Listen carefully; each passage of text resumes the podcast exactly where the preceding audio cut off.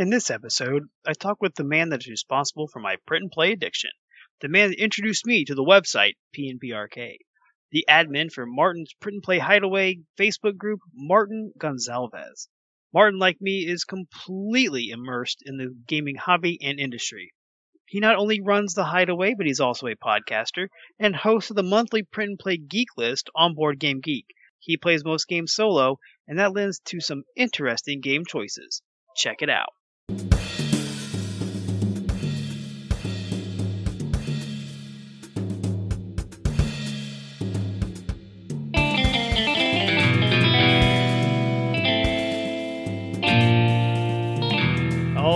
Welcome back to Lunch and Board Game. I'm your host, Adam Collins, and with me today is the admin for the Facebook group Print and Play Hideaway, Martin Gonzalez. Martin, how you doing?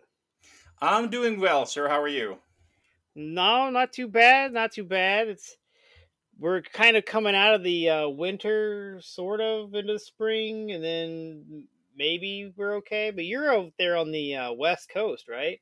Yes, yes, yes. Where the coldest it gets recently is if the forecast says uh, it's going to be in the upper 40s. I'm like, oh, okay, that's a little bit too cold for me now. no, no, we're not that lucky. Uh, I wake up and I wake up right now. It's that time of year where you get up and it's like 38 degrees. So it's gonna be 80 by the time you go home. So you wear a coat into the office and look weird because you got to carry it out. Yeah, no, I hear you. I hear you. I spent a lot of time on the East Coast, uh, in New Jersey and upstate New York, so I know the drill. Yeah, uh, yeah. I mean, in the Midwest, you know, you just you never know, and it's that time of year where it's just 30, 40 degree fluctuation. The day is normal. Yeah. so, for Martin, anybody who doesn't know who you are, what do you do for the gaming industry? Okay, well, that's uh, how much time do we have? well, we so, can go on forever if we want to and need to. we might. No, I'm just kidding. Um, yeah, so as you mentioned, uh, I think the main thing to talk about is that I'm the admin of Martin's Print and Play Hideaway on Facebook. Uh, I've been doing that since about August uh, 2019, so uh, coming up on three years now. And currently, we have about over 6,000 members. Um, so it's it's kind of uh, one of the you know places where people who are into the print and play side of the gaming hobby, um, which is the niche within the niche, if you will, right? Um, so as we know, board gamers are already like you know a rarefied group. And then uh, within that, su- there's a subsection of that. There's uh, board gamers who like to make their own games. um, you know, craft them out of paper and cardboard and all kinds of other material. So um, I've been I've been fortunate enough to be kind of heading that group uh, for three years now. Now, uh, aside from that, and co- uh, uh connected to that is about for about a year and a half now. I've been the host of the print and play uh, group uh, on Board Game Geek. So the monthly print and play geek list um, for those of you who are familiar with Board Game Geek. Um, and uh, so every month uh, I open up a new list and uh, we pull together enthusiasts of print and play and encourage them to kind of post your latest builds or things that you plan to build. And this is a way that we kind of share you know the things that we're working on and then inspire other folks to like hey i want to build that too or i didn't even know about that that's kind of cool you know and um, and those types of things and then aside from the whole print and play side, um, I've also recently been made a moderator of the BG41 solo gaming group on Facebook. So I'm pretty proud of that. And there's a great bunch of people. Um, let's say something around between 10 to 15,000 members of that group and dedicated to solo board gaming. Um, and finally, uh, I, as we were talking about before we went on the air, I'm also the co-host of the Solosaurus uh, gaming podcast, along with my co-host Michael Eckenfels. And um, this is a podcast that's been going on.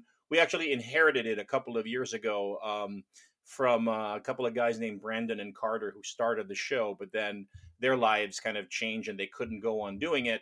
Um, and Solosaurus is in at, at, its at its core, it's a podcast where we take a deep dive into one solo game per episode we talk about the pros and cons, and then we um, we give it we we determine if it deserves the stomp of approval. That's the the whole thing of the Solosaurus. We, we you know. Yeah, we, we even have like a, a, graphic file. It's like, hey, if your game earned the stamp of approval, we send you the graphic file. Um, people who receive it, like they're probably like, well, we don't know what this is. What is this? Is it, yes, thank you. but I mean, you know, it's it's just a thing, and uh, yeah, we we've uh, we've enjoyed doing that, we've had the honor of uh, hosting Solosaurus for uh, a couple of years now. Um, so yeah, so that's uh, I, will stop there. There's there's other stuff, but I'll, I'll I'll give it a pause right there, and then let you get a word in edgewise. no, that's fine. So I actually came across you uh, when you were on Gabe Barrett's podcast yes. talking yes. about print and play. Yes, and I've talked about the website PNP Arcade to death on this show. Oh, great! Um, you turned me on to that sh- to that website. I have lost countless dollars on that website. Um, I I love to do print and play. I don't get as so some of the people in the group in in the uh, hideaway, man, those guys are mm-hmm. amazing, mm-hmm. and yeah. I don't have that kind of talent, that kind of patience, and that kind of equipment. Right. So I stick yeah. mainly to uh, roll and writes and card games and simpler board sure. games. But man, some of those guys, they and, and you included, you guys really can get in there and, and, and make some stuff.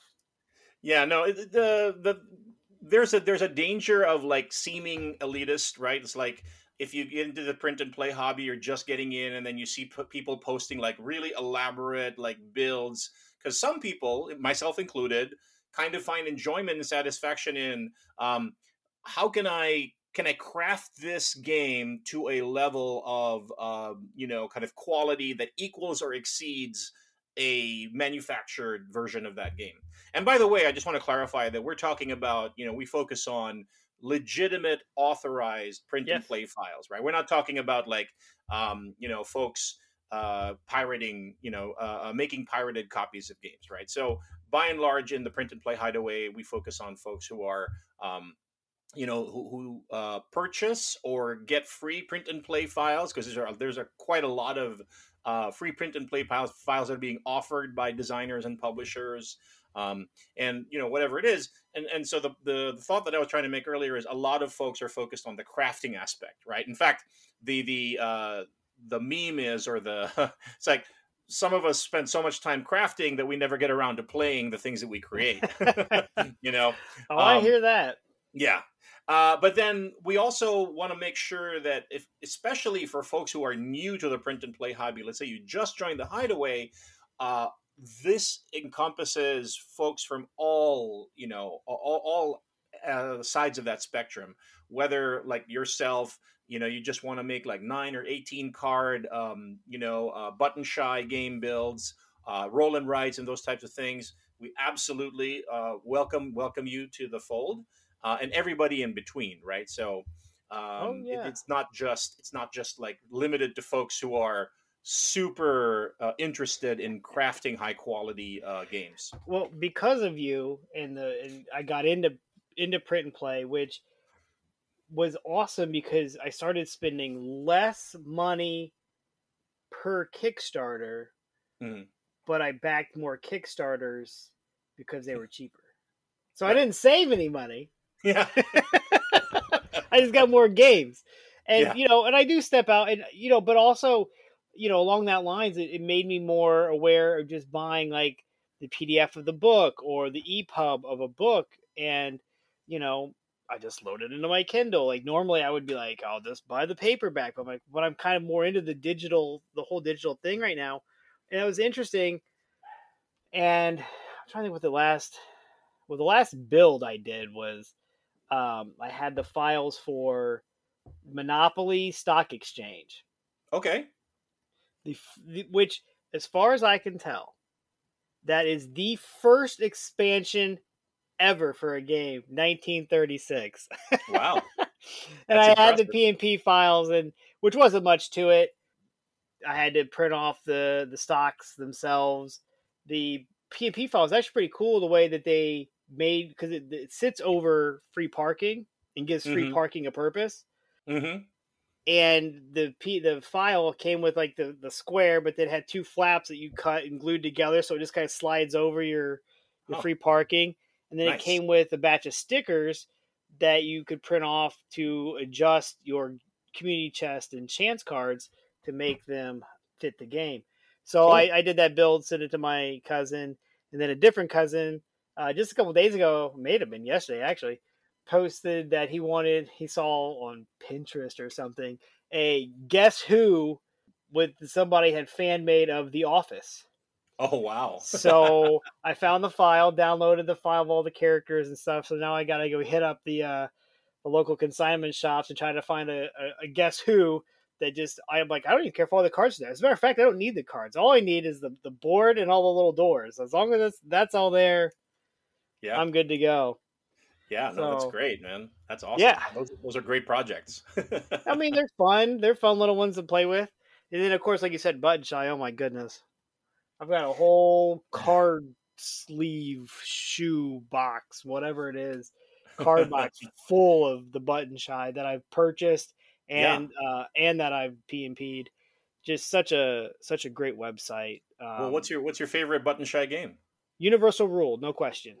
Wow. Yeah, I've No seen that one. I've not, I've Oh. not played it. Yeah. Chip Beauvais, that game's amazing. Wow. Um, Sarah, his wife, did the art for it. So Chip was on my show and we talked about it. I'm like, I just I love Universal Rule. There's just something about the fact that he crammed a 4X game into Mhm. 18 cards. I, you know, I now that you're talking about it, I mean, it's it's been on my radar forever, but I've never actually purchased it. But I think I may have to now. Now with Oh, your yeah. with your strong recommendation. Oh my gosh, there's no no question that's my favorite. Um, and then like his like I said, his wife did the artwork, and then I had her on my show to talk about doing board game art, Mhm, and now she did the artwork for our next game. because I run bearded board games with my uh, my friend, and so she did the artwork for our next game, which we're going to launch hopefully yet this year. On That's very cool. Yeah. Yeah, you never know what you're going to run into uh, in this industry. it's true. It's true. Like I just started getting into. I just wanted to play, uh, and I was interested. Well, I mean, this already is getting into the next question, right? Which I don't know if you want to get into there yet. but Ah, you can do whatever. all right. So the, your your next question for me is how did you get into gaming? And so this kind of ties into what I was talking about. Is the person who actually got me into gaming, and this was around 2017, was my oldest son, uh, Gabe, because he was already into it. Um, uh, you know, right after graduation uh, from from college, and uh, whenever he would come home, he would bring a different game, and he would try to turn me onto it, and he would play it with his siblings, you know, and, and, and for whatever reason, because I I'd never really been into modern board games. Uh, the closest was when if I go back to school to college, like years ago, I was into um, tabletop uh, role playing games like Dungeons and Dragons, like Call of Cthulhu. Those were the biggies, and um, so I, I didn't really I didn't really have any idea of what modern board games were beyond you know the casual Monopoly or you know Clue and so on and so forth, right? And then so and and the stuff that Gabe was showing me wasn't really interesting to me until until he brought Eldritch Horror. Are you familiar with this game? I'm familiar. I've never played it, uh, but I Oh, am man. familiar with it. Yeah. Yeah. So now the reason why it was appealing to me was because it was a board game version of these Call of Cthulhu role playing games that I would play back in school. And then, you know, once I got into like career and stuff, and that just kind of all faded into the wayside, right? And then so. So he brings out this gigantic. It's enormous. Oh yeah. Eldritch Horror is huge, and it it's a game that takes a long time to set up. There's a there's so many card decks of all these various sizes, right? And then and he sets it up on our dinner table, and it takes up the whole table, and he's got to bring in another one. You know, it's like it was this, just this gigantic, massive thing. It was super impressive. Um, and then it takes a long time to play, as we discovered, uh, five six hours, right? But and he was running it because I, I didn't know what I was doing. But basically, we, we become these characters, and it's this kind of world spanning, desperate campaign against the evil plot of the Brotherhood, the evil Brotherhood, right? And and this this uh, otherworldly, other dimensional being that's that's got this uh, this this scheme that it's trying to basically it's a very very bad for the entire world right? And you're you're you've got the, you're this desperate ragtag team that's trying to stop them.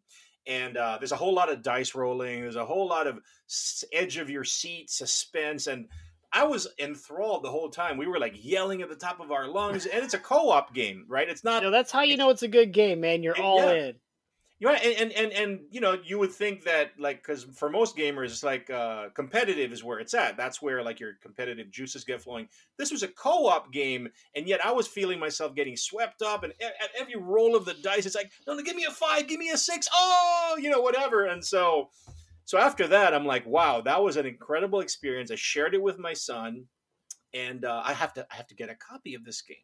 And so that was it. And so I, I that my that was actually my first board game purchase was my own copy of Eldritch Horror, uh, which I've since played like six or seven times solo. um, because as it turns out, shortly after that, all the kids just grew up and moved out, and then I was left. How dare much... them? I know, right? Like, how dare get, them get, you, get on get with you their hooked lives? On a, get get you hooked on gaming, then leave you? I mean, exactly. What kind exactly. of kids are these? that, apparently, they want to go off and live their own lives. I mean, you know, um, craziness. I know, I know. So mine are, um, mine are three and ten, so they're not. You know. Yeah, they, you have a you have more, many more years with I, them. Before, I have plenty they... more time with them. no, that's but, um, awesome. Yeah. Yeah, no. So Eldritch Horror uh, will always hold a special place in my heart, and that was the first of, I don't know, about four hundred now. if, if you look behind me, you can. Yeah, see I was gonna, I was bit. gonna say, yeah, you you definitely haven't, you know, at least you know, lost your mind in board games yet. Well, maybe you have, you know. so how do you So- pronounce? uh So the game that got me back into it was Settlers of Catan. Um, How do you pronounce the game? Settlers. Of... I've always said Settlers of Catan. Yeah. Uh, is that right? I don't know. So I had I had Pete Fenlon on a couple weeks ago, who is the CEO of Catan Studios, and uh he he pronounced it Catan. So I feel vindicated that it's Yeah. probably Catan. I, I will yield to your superior uh, information and data on this subject. Uh, I'm not, you know, guys, I've actually never played that game. Never. Wow. Yeah. No, it's it's a good one. It's uh it it was when I played it oh, it's been 10 years ago at Mhm. least because my, before my son was born, so at least 10 or 11, 12 years ago now. And it kind of opened my eyes, kind of like Eldritch Horror did for you, that there's other games out there than the Parker Brothers, Milton Bradley Mhm. games. And man, th- you know, I'm like, what else is there? And now, yeah, I got like 250 or something of games, and yeah, you, Yeah. It, it, it's, it seems like it's a, a, a, a- like we're searching for something. We're searching for the, I don't know if I'm searching for the perfect game, but it's just like whenever I, and, sometimes and uh, maybe this happens to you where you tell yourself, okay, that's it. Like this, the the stop the insanity. I'm Not going to spend any more. I'm not going to back any more Kickstarters, whatever. And then it almost seems like as soon as you say that, like a day or two later, you see somebody posts on Facebook or or you see something a video or whatever on YouTube or on Board Game Geek, and it's like, wow, that's a really cool game. and then so you get swept up. so I had my shelf of shame, like games I've never Mhm. played. Right, Same. I had that down at the beginning of the pandemic, to like two or three. Oh wow. Okay, like I was, I didn't have a lot because I was very, you know, I bought a game, I played it, I just I played Mhm. it right then, and then I started this podcast. and all you darn guests keep coming up with all these games I've never heard of that sound amazing.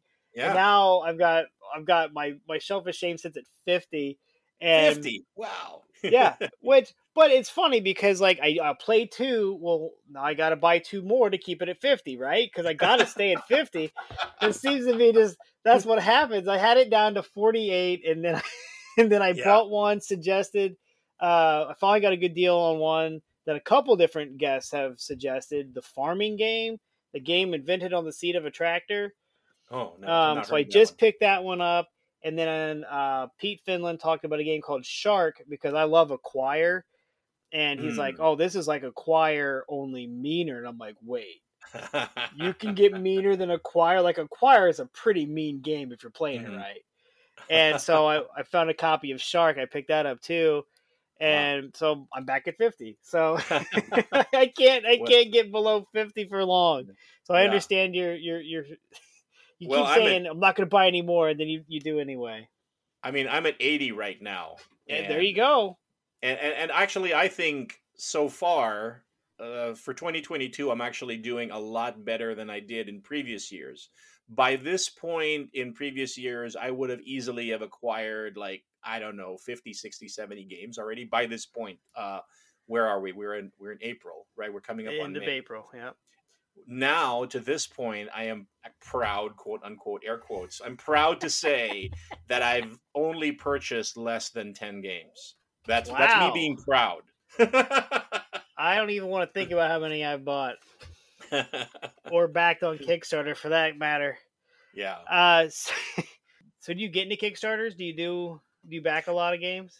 Um, I've been very. I in the past, yes, I've become a lot more selective for Kickstarters. Uh, this year, I've only backed Earth, um, which is a kind of a tableau building, nature themed game uh, by a guy named uh, Magui is his last name.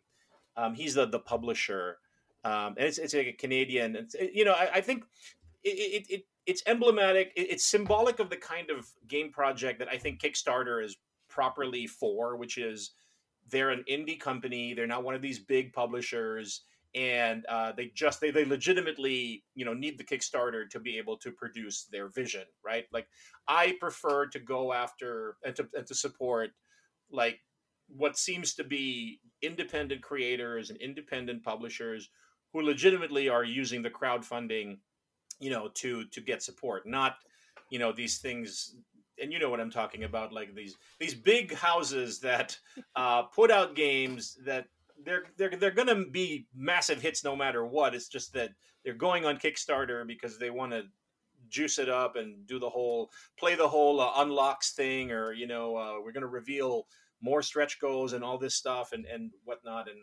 to me, those are the kinds of things I projects I don't back on yeah. Kickstarter just because I feel like they don't need it. They don't need my support. You know what I mean? Yeah. Whereas I really go after pro- like what appear to be independent creators who really, really need the support. So yeah, yeah, yeah I would say I back most of the Kickstarters that I back fund less than twenty five thousand dollars. Right. They're just they're they're more the indie market, the smaller market. Um, now I'm not saying that every now and then I won't be like suckered into one of those bigger games. I'm like, mm, and then I gotta back it anyway, you know. But you know, yeah, it's those the ones I usually I back are the the smaller ones. I like to throw money for the print and play, especially for a lot of the roll and writes lately. There's been a lot of really good roll and writes that have really taken off on Kickstarter for like five bucks, and it, and it makes like twenty grand. And it's like, I wish yeah. I had a five dollar idea that I could make twenty grand off of, because yeah. it was just a print and play only. So the guy just emails you a file. What's that cost? Zero dollars. Right. It, no shipping nightmares. Yeah, no, that I mean, it, it is. You're right. Like, there's been a, a an explosion yeah. of print and play Kickstarters recently, um, and, and, to me, that's both uh, kind of a good thing, um, but it's also this is this is a little bit of a controversial statement, but um, because it lowers the bar for entry, um, then it also because okay in general, uh, I'll, I'll put this out there. It's easy to design a game. It's hard to design a good game. That's how I feel about it, right? And so I agree. Um, it with with the kickstarters it lowers the bar of entry where that that is that that statement is even like 10 times more true where like you know it's it's a lot easier now for a lot more people who have like a bit of graphic design expertise to put out a kickstarter like that and um, and, and and fun, right? And you know, for a certain segment of the population that isn't really they're looking for light experiences and not very like demanding or not very original. That's great. That's all fine. Um, you know, if you've spent a little time in the hobby and you're kind of like um, hungry for, um, you know, kind of you're looking for something that you haven't seen before. Uh, you know, kind of like a new, a new spin on mechanism, something you know clever, something this and that um, then it becomes. I think it becomes harder to see the signal through all the noise. Is what I'm trying to say there. I don't no, know if I like, think uh, you're. I, I think you're 100 percent right. yeah. Um, and that so that's yeah. Yeah, and there's a massive flood of games every Tuesday that hits Kickstarter. it, it's it, it's it, the struggle is real. Every Tuesday, it's like mm, wallet damage. yeah, so I I've started now where I don't even look. yeah, Um, I follow enough people on Kickstarter, and so uh, there's a couple people that if they back something, I'm like, okay, I'll go take a look at it. Right. But then if I get the same email that so and so and so and so and so and so were all backing this game, well, now I Mhm. gotta go look because three people. I mean, this has to be worth looking at. I go Oh, look at it, and I'm like, oh man. Okay. Yeah, I mean, how much is it? Okay, whatever. And then Yeah, you know, it, it gets to the point where you're so plugged in where it's like I, I don't even need marketing to reach me. I will I will find out about the good ones. the ones yeah, I, I always feel like when when if I don't hear about your game somehow, wasn't meant to be. I can tell you that because, like you said, I between the targeted Facebook ads that are going to get me and the uh, when I log into Kickstarter anyway, it's gonna it's gonna Right. suggest like, hey, while you were gone, look at all these other things that came up, and then all the emails I get from all the people I follow. Yeah, I, if I don't hear about your game, it was definitely not meant to be. Yeah. Um, the the the roll and write that I got most interested in and I backed it um, is the uh, the one called Detroit. No, it's it's called Motor City, and it's by designed by Ben Pinchback and Matt Riddle. These are the same folks who designed um, Fleet the Dice Game and um, Three Sisters, were their more more recent. So they, they kind of have a trilogy of um, of heavier roll and write games. Um, and so I actually made a uh, print and play preview copy of Motor City, and I really like the mechanisms and how they the the the, the way that they use the dice as an action selection mechanism.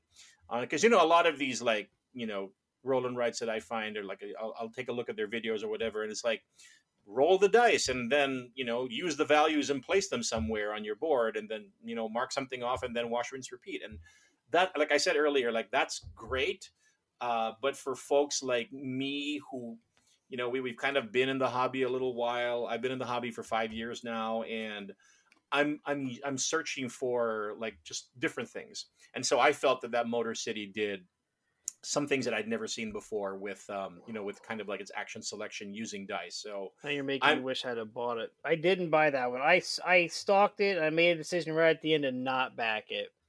yeah I think it was Yeah. just, if I remember correctly, it was just a little bit expensive for a roll and write. Sure, it, it is. I think it's worth it because they're they're aiming for a heavier. Most roll and writes are pretty light. I mean, Well, this thing's saying on Board Game Geek real quick that the uh, weight on that thing is a three, so that's a pretty heavy weight for a roll and write.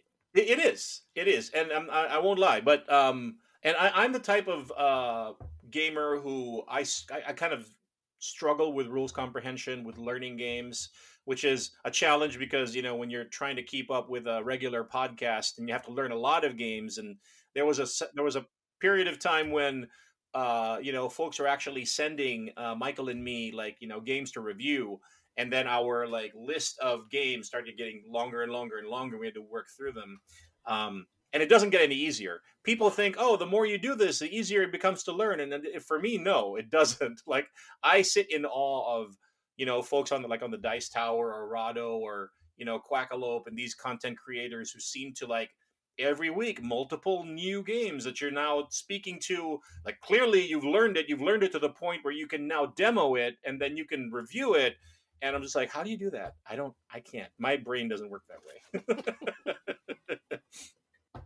That happens. My brain, I don't know how it works. Sometimes it does, sometimes it doesn't work at all. Yeah. Other times I'm like, did I put my brain in today? So if I manage to make it out to the uh, West Coast, what is Mhm. your current favorite game? What game is currently sitting out on your table that we would play? yeah, I'm gonna have to go with Obsession by Dan Hallagan. Have you heard of that one? I I want to say yes, but I'm not sure. I don't think I have. So it's it been a around for. Kickstarter? Uh, I think he did have a Kickstarter, although no, no, no. I take that back. I don't. Um, his he, he's an indie, um, and he self publishes, and um, he this the first edition came out in 2018, and he's since released a couple of expansions. Um, eh, basically, it's it's a board game version of uh, kind of a Victorian era Jane Austen novel or uh, or Downton Abbey, if you will. Um, so it's it's it's basically you are you're running a country house in England, in Victorian England, and you're um, hosting events at this house, and you're using the um, the people who work there, the staff, um, as workers to be able to like support these events. And the goal is to uh, increase your reputation so that you're going to um, uh, attract the favor of the most the wealthiest and most prominent family in the region in the area uh, in Derbyshire, which is where it's set. Um, because that's this is true to like what what like British aristocratic society was at the time. Um, everything is all about social status, right? Um, and so if you were able to attract the the favor uh, of the most prominent family, then you you had made it. That means that that meant that there was wealth and prosperity and high reputation and good marriage and whatever for your own family. Um, so this game kind of immerses you in that um, in that world. And now I realize that that's not the usual um, you know theme for a board game, but I personally I love that theme. And so, so is it a co-op or are you working against each other? It is um, a you, you compete. You're competing against rival families for the uh, for the favor of the um, of the of the most prominent family. Um, uh, I've never played it against other people because I'm primarily a solo player.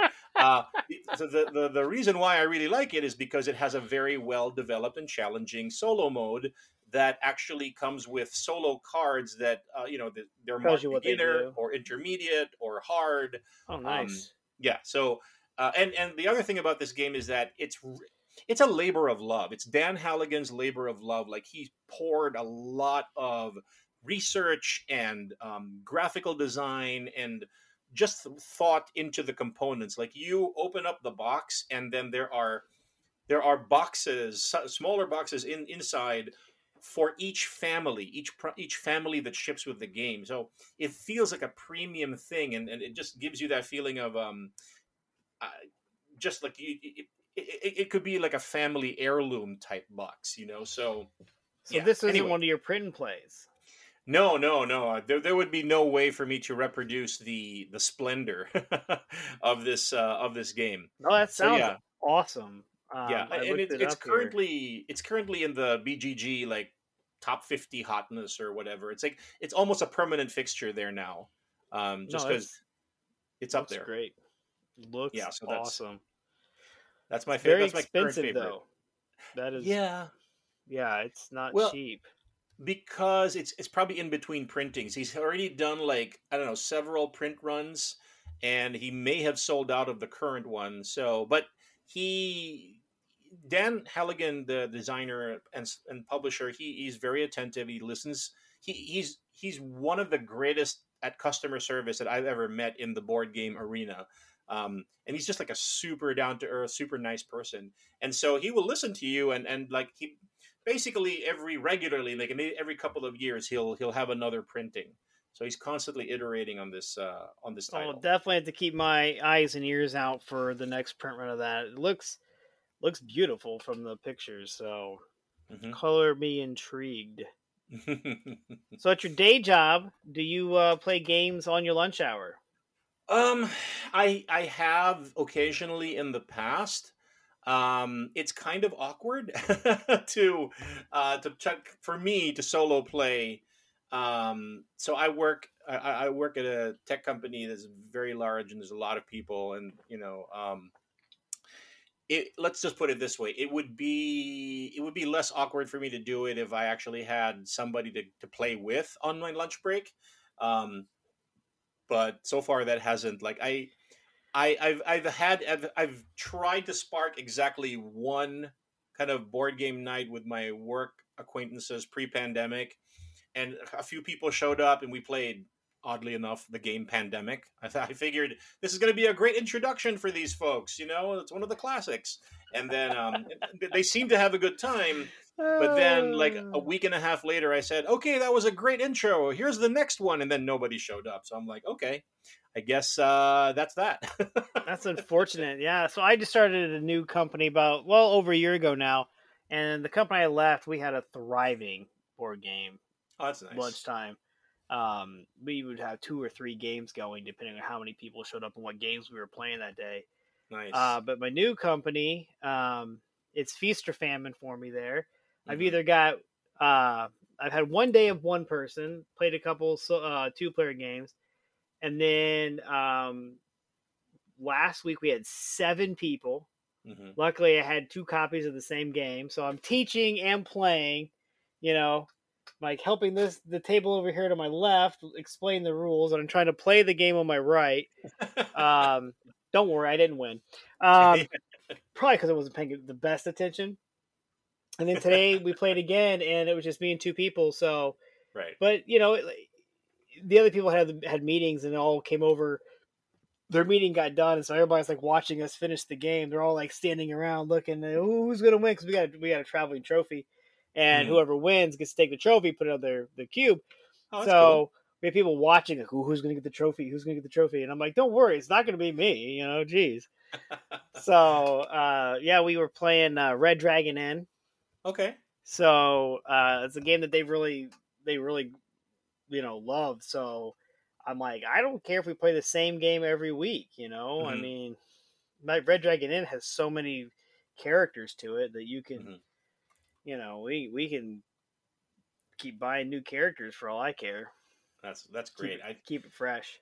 I, I love that you work at a place that there's you know there's folks with that enthusiasm and they're close at hand. Yeah, and, and you can kind of sustain it, you know, from week to week. That's great. Yeah, and you know, like I said, I've played just me and one other person, and then I've played for a long time. It was like three. Three was the people we we just kept having three, and then uh, out of nowhere, just seven. I'm like, what? and a couple people did. A couple people didn't even show up that day. So I'm like, we've got like nine or ten on the list. So we'll see. I'm sure we'll keep we'll keep going. We'll keep building. It's all you can do, right? Mm-hmm. Just keep keep trying. So if you did play on a lunch hour, a full sixty minutes, what would be your mm-hmm. go-to sixty minute game? Uh, Aeon's End. Uh, if you've heard of that one, it's a deck builder. Um, and I was first introduced to this in 2018. Um, and uh, it's kind of fantasy themed, and it, it you know it, it, puts a couple of different spins on the deck building um, you know kind of formula where it has variable turn order, which means that you very easily based on there's a turn order deck. Um, so you don't take turns. You you draw a card from the turn order deck, and if it's your turn again, if it comes up, it's your number, you could take two turns in a row. Uh, conversely, if you're unlucky, the nemesis could take multiple turns in a row and really do you a lot of damage. So, um, but yeah, so Aeon's End would be my um, my go to game that fits into sixty minutes. Um, so how many does that play? Uh, one to four uh, with the with the base box. It's a co op co-op and you're uh imagine like it's a game where you play all these like characters these um breach mages they're called and uh you go up against a nemesis and the nemesis has uh unique attacks that the nemesis has a, has a deck um which you kind of you know create you you construct it before play there's instructions on how to construct it and the game the base box comes with four nemesis each with their own kind of unique deck so uh, you can think of them as bosses in a video game, and each boss has a different strategy or technique that you have to figure out uh, to be able to defeat it. Because what works on one isn't going to work on another. And on the flip side, the way that they hurt you is also different. Um, hmm. You know, so um, I think it's a really well designed and kind of thoughtful game that that it's kind of gutsy because it changes. The other the other cool thing about Aeon's End is you know most deck builders when you purchase you know upgraded cards to add to your deck they end up in your discard pile. And you don't get them immediately until you you know have um, depleted your draw your draw pile and it's all discard and then you, you shuffle, shuffle your discard back, becomes your new draw pile, and then you're now hoping that the cards that you bought are going to come into your hand because it's a random, right? Because you shuffled. Well, in Aeon's End, it's a it's a no shuffle. So the the order in which you discard cards and add new cards to the discard pile is you you control that, which means you know the or the order in which you're going to draw them and they come into your hand is known to you which means now you can be strategic about that because if you've gotten a couple of cards that combo well with each other then you can make them come out and into your hand at the same time and then start dealing like more damage or like doubling the effect or whatever it is Interesting. so there's yeah so there's there's there's there's less randomness there's more strategy um in in that game yeah, so, I've uh, seen this game at the game shop. I've never really taken much notice of it. But see, this is what I said. This is why I got to play one to make room in my my fifty for this one. yeah, that's been that's been my go-to for a long time. No, it sounds sounds good. I, I mean, I like deck builders, and this one sounds like a little different spin on it. Like, you know, one of my all-time favorite deck builders is uh, Star Realms. Just there's something. Mhm. It's just so clean. It's so fast. It's so simple. Never Yeah. play with three players. It is stupid. I don't even know why they felt pre- like. I, I think that's one of my problems with gaming today. Is that every game feels the need Mhm. to play one to six. right. Yeah. Some games just Yeah. aren't meant for that. I mean, it's just they're just not like Yeah. you know like that. So many games, you know, like like I just said, Star Realms at three player is terrible. Yeah. Because two people gang up on one person and that person gets so weak that they become a non-factor so then then he and the other player attack you until you're a non-factor and then the player you've already beat up has built himself back up and then and nobody ever leaves the game and so it's like Right. this game is just you know and so you know some games just don't translate well to single player or you know exceeding their player limits Yeah, I agree with you. I think that like Star Realms, first of all, I think of it as like a very kind of clean and pure deck builder, if that makes Yes. sense. And and, and and really, I think it its best expression is in a head to head, right, one to one. Um, I will say that Star Realms Frontiers is a twenty dollar box i with love it eight solo bosses in the box. Yep. Um, and each boss is frustrating and devious because they break the rules in particular ways. So, like Aeon's End, um, on a smaller scale, you have to try different strategies to beat each boss. Yep. And so that's that. That to me is the definition of a decent solo game. Yeah, I I solo they did a really good job with the solo game on Star Realms because like how do you I- make this a solo game? And not only did they, they did it very very well. They did it well. I think the, the before Frontiers came out because it came out in like 2019 or 2020, I want to say. Well, let's say already- the Kickstarter was one year, and a year and a half later, we got the we got Frontiers. Right, right, was- right. That was so frustrating. I remember learning about it and then buying my copy on the floor at Origins 2019, uh, Origins uh, convention. Um, but I, I- they they had already tried that similar kind of uh, solo boss, but with a campaign in Hero Realms, uh, in uh, Ruin the Ruin of Thandar expansion a couple of years before. But I don't think it was as successful or as streamlined as the Star Front the, the Star Realms Frontiers um, you know, experience. It, it has Uh, been interesting watching Hero Realms and Star Realms as they kind of just keep one passes the other, then they bring it back, then they bring the other one up to it. Because I remember the big thing that drew me to Hero Realms was everybody having a different starting hand, Exactly. Yeah. and that was awesome. And then Star Realms did it with the command decks or something. I think is what they call them. Yeah. And uh, so of course I had to buy all of those. yeah. Of. Um, I'm pretty sure I have all of Star Realms, and it takes Mhm. up like a huge chunk of uh, a box. Um, but you know, I I do. I think Star Realms is great. I love how they still support it, and they Yeah. still like High Alert. I think was the last set that just came out not too long ago.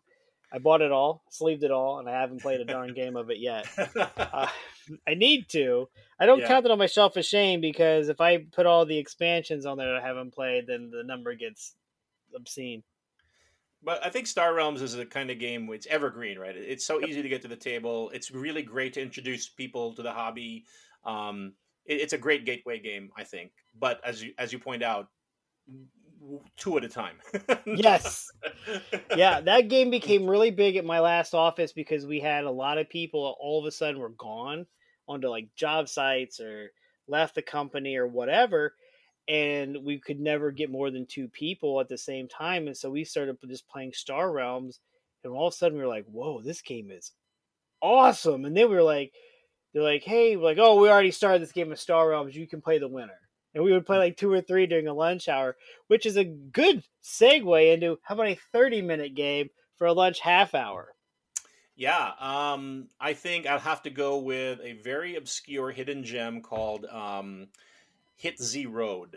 Uh, if you've heard of that one, so hit Hit Z. I have not heard of this. yeah, no. Well, because it, all of these games that I'm mentioning are kind of prominent in the in the solo community, right? So so that that's kind of like my where I come from print and play and solo. So I'm, I'm kind of off the beaten path here. And then when you mentioned earlier, like Acquire, I'd heard of it, I've never played it. Shark, I've never heard of it at all. You know, so um, we're we're kind of coming at the same hobby from different angles here. No, that's but, that's what's so great about this hobby is there's so many different games, so many different people, so many different, like you said, angles to just hit this thing from. So yeah. back to Hit Z Road. Hit Z Road is a game designed by Martin Wallace. So Martin Wallace is is kind of most famous for designing uh, brass Birmingham and brass Lancashire, um, which are kind of heavy, uh, yeah, engine builders, uh, economic simulations, um, you know, those types of things. But um, well, I mean, Martin Wallace has designed I don't know thousands of games by this point. He's a very very experienced game designer, but uh, Hit Z Road is a lighter game which you don't expect from Wallace, um, and it's a uh, it's a dice chucker, um, and it comes with a multiplayer game which kind of has auction and bidding mechanisms, um, and then it also has a solo version which totally does away with the auction and bidding mechanisms, and in my opinion, still actually works as a game um, which is kind of a, a crazy achievement, right? It's like Wallace figured out. It's like with these same components, how can I create a multiplayer experience? And then by removing this mechanism, how could it still be a decent solo experience? But That's basically, awesome. for me as a solo game, um, it, it is a it plays over eight rounds, and what you're trying to do is you're trying to get from one side of the country to the other in the midst of a zombie apocalypse. And each round, you have three paths to choose from, and these are represented by cards. Now, the middle path, you have one card face up, one card face down. So, what that means is one half of what you're going to encounter on that path is already known to you, and then the other half is unknown. The the the top choice, both cards are face down, which means the entire path is unknown. Uh, but you do get a bonus for choosing the unknown path. You'll get because there's resources, right? In the zombie apocalypse, you're low on resources, you're low on ammo, you're low on fuel, and the other the third resource is adrenaline, or uh, yeah, I think it's adrenaline. um, yeah, uh, adrenaline is a resource. Go figure. Now the third path is the hmm. exact opposite, where both cards are face up. So it's a completely known quantity. You know exactly what's going to happen, what you have to resolve for the first card and the second card, but you have to pay. In exchange for the unknown quantity, you have to pay resources to be able to take the known path. So there's kind of like every every round you're already faced with this decision of hmm, which path do I take and and do I give up the resources to take the known quantity, but but what if the unknown quantity is like super easy and and and then like gain resources? So you're like you're you're constantly kind of kind of tortured every round, and, and there's, there's eight rounds of that. Um, and then the once you have to because eventually, so you know, like most zombie games, the name of the game is can I avoid combat as much as possible because combat is brutal and I'm going to die or my my my survivors are going to die. But sometimes combat is inevitable, and also winning, fighting and winning combats is your main way of uh, earning victory points. And um, you know, so there's a there's a table at the end which says once you make it to the end, well, how many victory points did you earn, and then you compare it against this this table to see how well you did. You know, so anyway, it's a it's a compact little game. It's to me, it's like really really well designed. Um, it's it, it's the kind of game I've described it as um, the kind of game that I'll play when I don't play like play I don't feel like playing any games. You know what I mean? Like it'll it'll it'll save me on a night where for whatever reason I'm just like uh I don't feel like playing a game or you know I don't have the motivation, but I can play Hit Z Road. so yeah, it's awesome. No, that reminds me that my universal rule there's a singularity, so you can play it solo. I keep forgetting to test it out. I need to though. Yeah, I need to test that one out. So, what would be a hidden gem game? A game that you feel that does a game that you feel does not get enough attention. Um. So I'm going to reveal a, a, little bit of my fanboy here. Uh, I'm going to mention another Martin Wallace game. oh um, I, I I like a couple of Martin Wallace games. I don't like all Martin Wallace games. Like I've never played Brass. I've never played Brass Birmingham. I've never played Brass Lancashire. Uh, I'll probably end up buying them at some point, but I'm not ready yet. um, but he he put out a game called AuZtralia. A U Z. Yep. T R A L I A. AuZtralia. And um, this this concept is completely off the wall, uh, and it's kind of the sequel to a story written by the author Neil Gaiman, uh, which was called A Study in Emerald, which very, very briefly, I'll try to be as brief as I can. Um, imagine a world where all of those like uh, heroes, like classic heroes like Sherlock Holmes and um, all these other folks, basically like the League of the League of Extraordinary Gentlemen, um, are are all living in a world which has been taken over by Cthulhu Cthulhu won back in Victorian England, and now it is a kind of global dictatorship that is lorded over by the old ones. And Sherlock Holmes and his team are a group of kind of freedom fighters slash terrorists who are trying to bring down the um, the Cthulhu world order. So th- that's kind of like the setup for this original game called The Study in Emerald, which is an actual game. Um, and then AuZtralia is the sequel. So, spoiler alert: um, the dissidents in the first game push back Cthulhu and his minions, and they have to make a retreat. And so they retreat. Where do they retreat to? Of course, to the Australian outback, the most well, remote yeah, place. Right, the most remote place, and this is set in like the 1910s, and so you play the part of the human expeditionary forces with like you know, kind of 1910s technology military, and you are establishing beachheads on the sh- shores of Australia, and you're going to start building rail lines into the outback to uh, get resources to build up your uh, military, and you're going to take the fight to Cthulhu, who are all hibernating. They're literally sleeping in the outback until the tw- third turn of the game. At turn 23, they all start waking up and they all start heading for your ports and your farms and all of your resources. And now it becomes this all out kind of skirmish uh, between the forces, the, the awakening forces of Cthulhu and the human expeditionary forces. So it's like, it's, it's this bonkers like mixture of it's half a train game, train resource economic sim that Wallace is famous for, and then the back half of it becomes this like light skirmish game. Um, you know where where you have asymmetric forces and then you have like uh heroes that you can hire and then they buff you know some of your some of your units and all this stuff. So it's a it's a it's a it's a game concept that shouldn't work. It absolutely shouldn't work because there's it's like one of those things where like it's like a fever dream of like you know let's just put every mechanism into it and wouldn't it be cool if it had this except in the hands of like a veteran designer like martin wallace he actually finds a way to make it all work. And so for me, AuZtralia is like one of the best games that people really haven't heard of. And it should be a lot more prominent. Like I, as soon as you said, it, I remember the cover art of a guy with binoculars. That's the yes. only thing I. It's the only thing I knew about the game was that it was a, it was AU with a big, huge Z and a guy with binoculars. That's all I remember. I knew nothing about the game.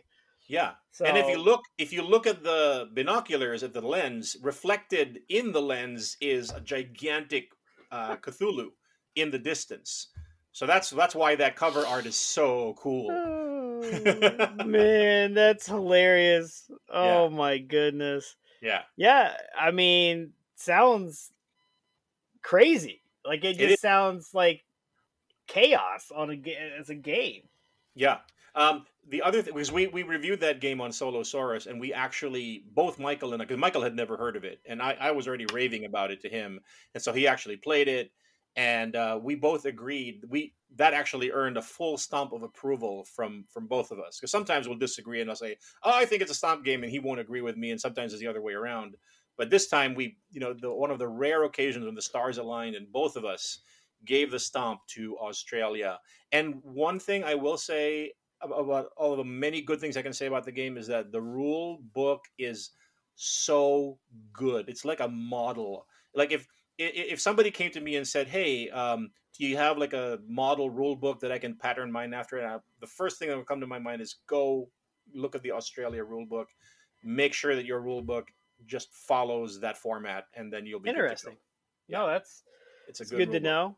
It's good to know. No, I I just finished reading the Klaus Teuber's My Journey to Catan autobiography, and it talked about how when they wrote the rules to Catan, they broke all the rules writing the rules. Like the rule book was like nothing anybody had ever seen before, and so that's interesting because I, you know, so many rule books are just.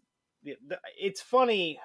I've been playing a lot of older games lately, right? You know, because mm-hmm. my my guests are talking about these old games from the 60s and 70s and you get those rule books and it's like how did anybody ever figure out how these games work like i i love acquire but man the rules inside the lid because i have the 3m original release bookshelf Yeah. edition the rules inside that are like what because it, it's like there, there's no real diagrams to help explain anything. no, You're just you're at the mercy of you understanding Sid Sackson's mindset at the time Right. he wrote the rule book. Um, but it's it's interesting. So I now I'm really intrigued to play AuZtralia for nothing else, just to read the rule book. So maybe I will. yeah, and then they had a Kickstarter, I think, last year where they released a couple of expansions to uh, AuZtralia, which might still be available. Um, but yeah, it's it's gotta gotta be honest. Any game with expansions, I'm already suckered into. uh, those get me every time. So in in, in AuZtralia, uh, can you be a different color? Are there colors? yeah, what- yeah, absolutely, yeah. What so color? So, will what color do you gravitate towards in gaming? always blue. Always blue, but see, you don't have to fight anybody playing solo. Uh, it depends on the game. So it if you're playing a Euro game, and for the I used to be like a thematic gamer. You know, I used to be like or or what kind of controversially is called Ameritrash, uh, air quotes, right? Um, I, I know that, that that term, you know, a lot of people get triggered by it, and they're like, oh, and you know, I I personally, you know, kind of take it with a grain of salt. But anyway, Yeah. that's where I started. Espe- Like Eldritch Horror is like the king of that ty- that style of like lots of dice rolling, lots of randomness, lots of theme, that style of game. And then my first, I don't know, easily 100 games were of a similar mold, right? You know, and I thought, well, this is now that I'm in modern tabletop games, this th- these are these are what they are. And then and then I would hear about like these games th- that they refer to as Euro games, right, with Mhm. worker placement mechanisms and whatnot, and and those seemed strange and alien and foreign to me, like literally foreign, you know. And a lot of them are are, are designed by you know yeah. by German or Italian designers, right? Um, and and uh, I just was I don't understand. I don't understand those games. There's nothing about them that appeals to me, right? And then um, last like two years ago, I played a game called um, Newton, which is designed by a guy named Simone Luciani, and his, his frequent collaborator Nestor Nestore Mangione. I hope I'm not butchering their names now.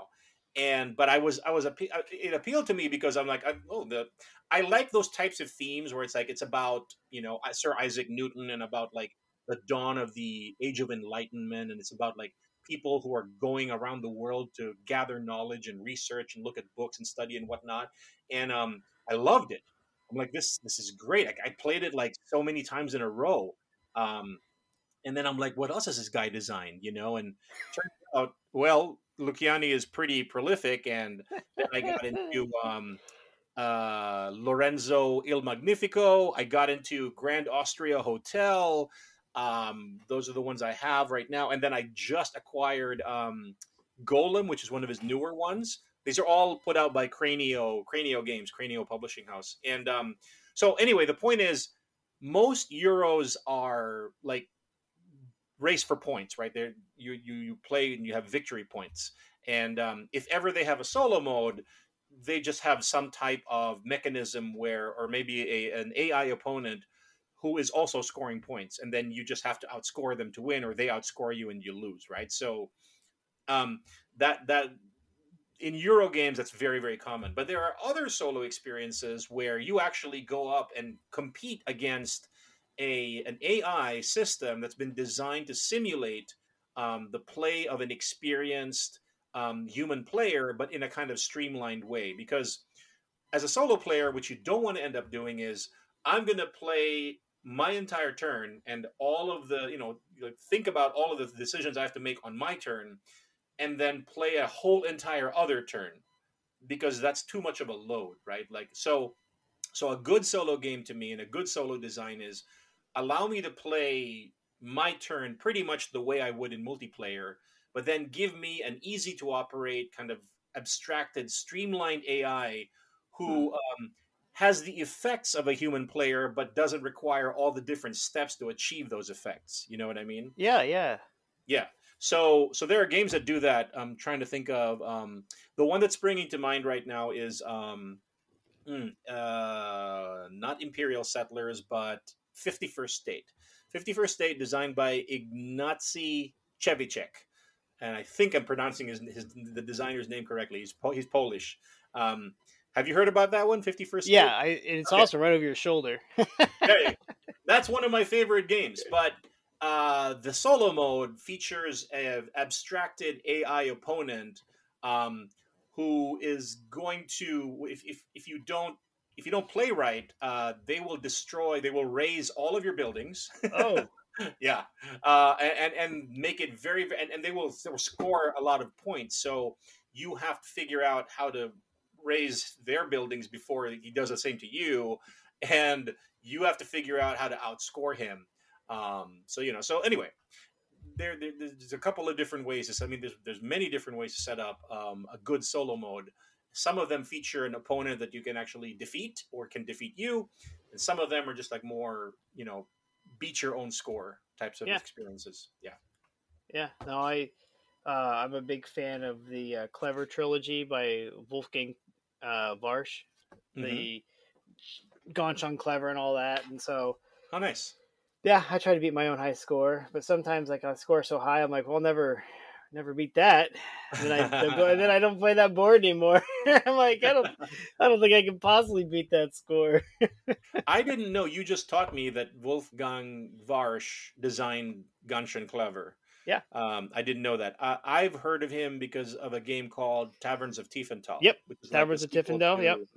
Quacks of Quedlinburg, which I have both of those games, but I've only played uh, Taverns. Quacks is awesome. I've not played Okay. Taverns yet. I, it's high on my list. I actually had a board game idea very that I was working out, and then I saw ta- and then Taverns came out because like I started my design, um, and was working it up and coming up with all these ideas, and then I was watching some video like, hey, this is the newest game and it's Taverns of Tiefenthal, and they showed it. I'm like, that was my idea.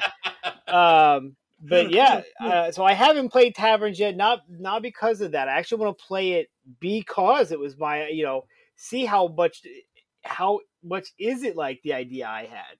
Uh, but yeah, um, yeah, I, yeah, I've, I'm the opposite. I've played Taverns and I adore it. I haven't played Quacks yet. Um, Quacks yeah. is hilarious. It's a bag building game, yeah.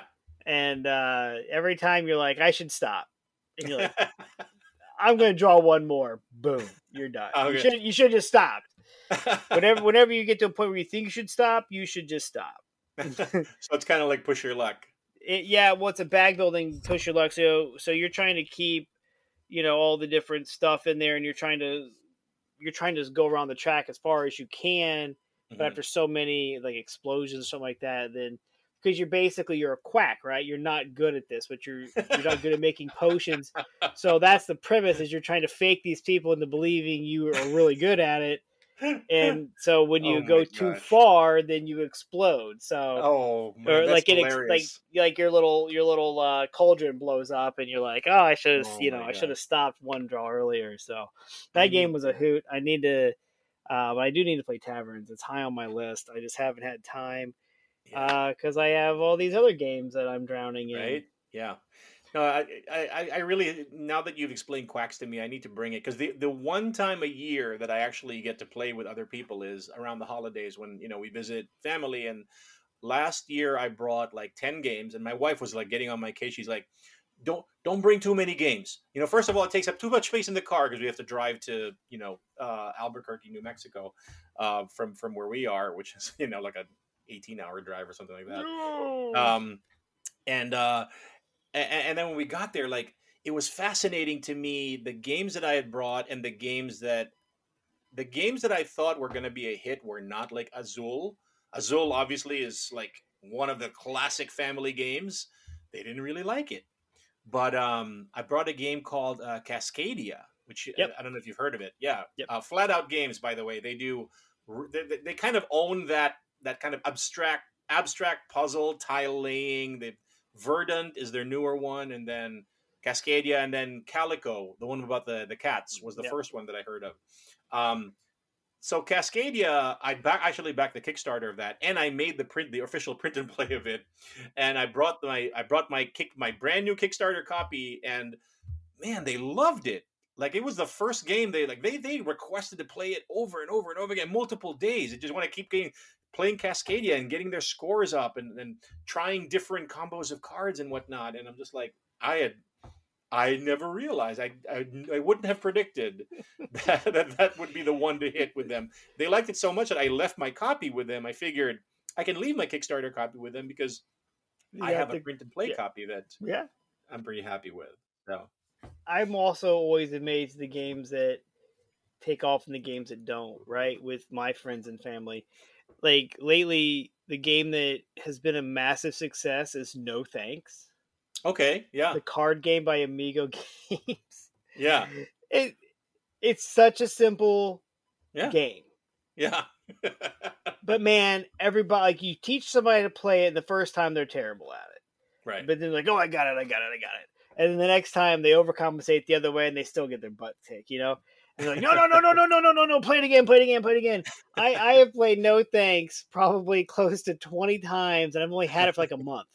That's Because every awesome. every time I showed it to somebody, we had to play it two or three or four or five times because like, oh, I got no, no, no, no, try again, no, no, no, no. This time I got it. This time I got it. I'm like, you realize I'm taking nine cards out at random every time. It's not the same nine cards. Uh, but oh yeah, that's that's one I really thought would be just kind of like a filler game that you know, oh, we'll just play this way. And the people like, hey, did you bring uh, no thanks?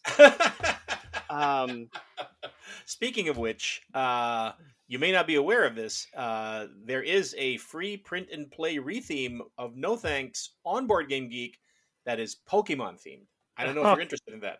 uh, the my son loves Pokemon. I'll have to There you go. to find it. So, real quick before I let you go, anybody looking for a print and play and you're not sure it's out there, by all means, go to the print and play hideaway and just post the question. Sure. Somebody will get back with you within Probably a day. me. but I'll tell you, I found a bunch, um, and I've downloaded a bunch. I've got a whole hard drive file full of uh, unprinted print and plays that I've backed.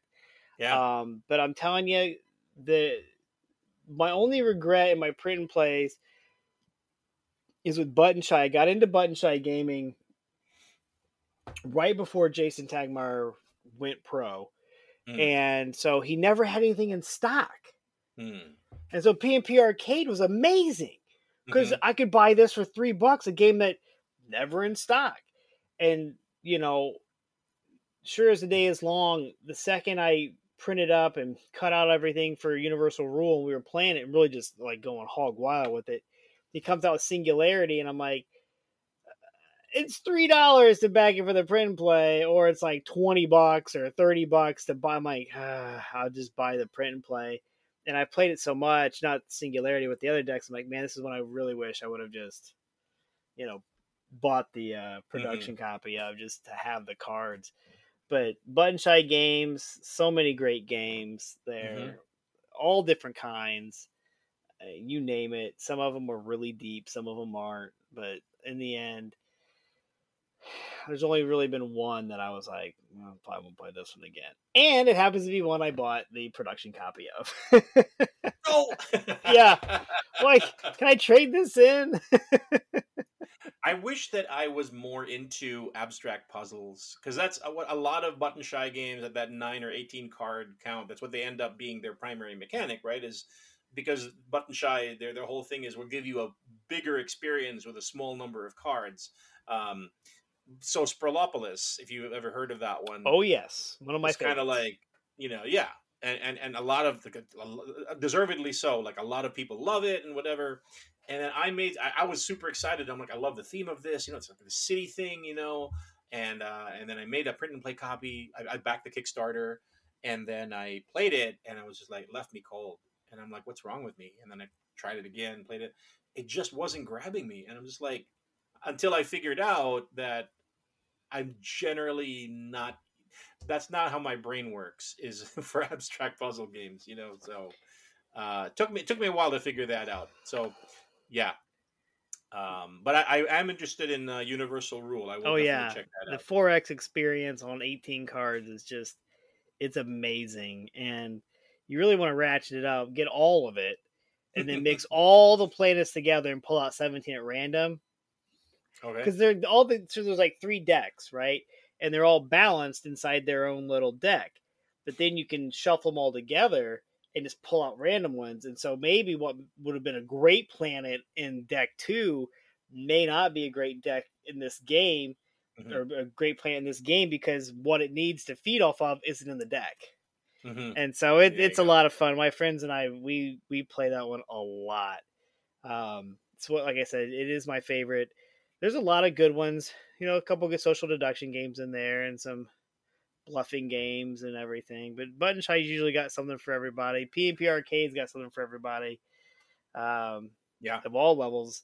If you're wanting to test your board game build abilities, that's that's where you can go to do it. Yeah, I think uh, the the next thing I'm going to uh, build is uh, so the folks who put out um, Autobahn, which is a like a medium weight uh, kind of Euro game. It's on Kickstarter right now as we're recording this. They were very generous and they put out a free print and play file. So I think I'm going to build that one just because I'm curious. And my my default, you know, kind of game that I gravitate to nowadays is kind of a midweight Euro, um, more than anything else. So I'm I'm curious about that one. So that's going to be my next build, I think. Yeah, I've been sucked back into like the 60s and 70s, man, playing these games that are just astounding to be 60 50 60 years old and you're like wow this game is 50 years old. You, man there's some good ones out there that i'm like man who's got the copyright to this right now? Can i buy it off them and just bring it back to life? Because like Acquire right now is not in production which is sad. Should always be in production Well, Martin, I'd like to thank you for being on my show today. Uh, if anybody want to reach out to you, how can they do that? Uh, well, you mentioned it. Uh, I think that probably the easiest way is to just join the Print and Play Hideaway on Facebook. Um, and you can also uh, reach us through the uh, Solosaurus podcast at gmail.com. If you're on Board Game Geek, uh, you can search for me. My handle is Dr. Henry Armitage, which is a character from the Cthulhu mythos. So it's super nerdy. Uh, Dr. Henry Armitage on Board Game Geek. Um, anyway, those any of those ways is to, to get a hold of me. That's fine. And I just want to say thank you, Adam. Uh, this has been a lot of fun, and I've enjoyed our conversation. And uh, yeah, thanks for inviting me, man. Oh, no problem. And again, thank you for coming on the show. And as usual, if you want to reach out to me, eatlunchandboardgame.com, facebook.com slash groups slash eatlunchandboardgame, or shoot me an email at eatlunchandboardgame at gmail.com. And remember, board games build bridges.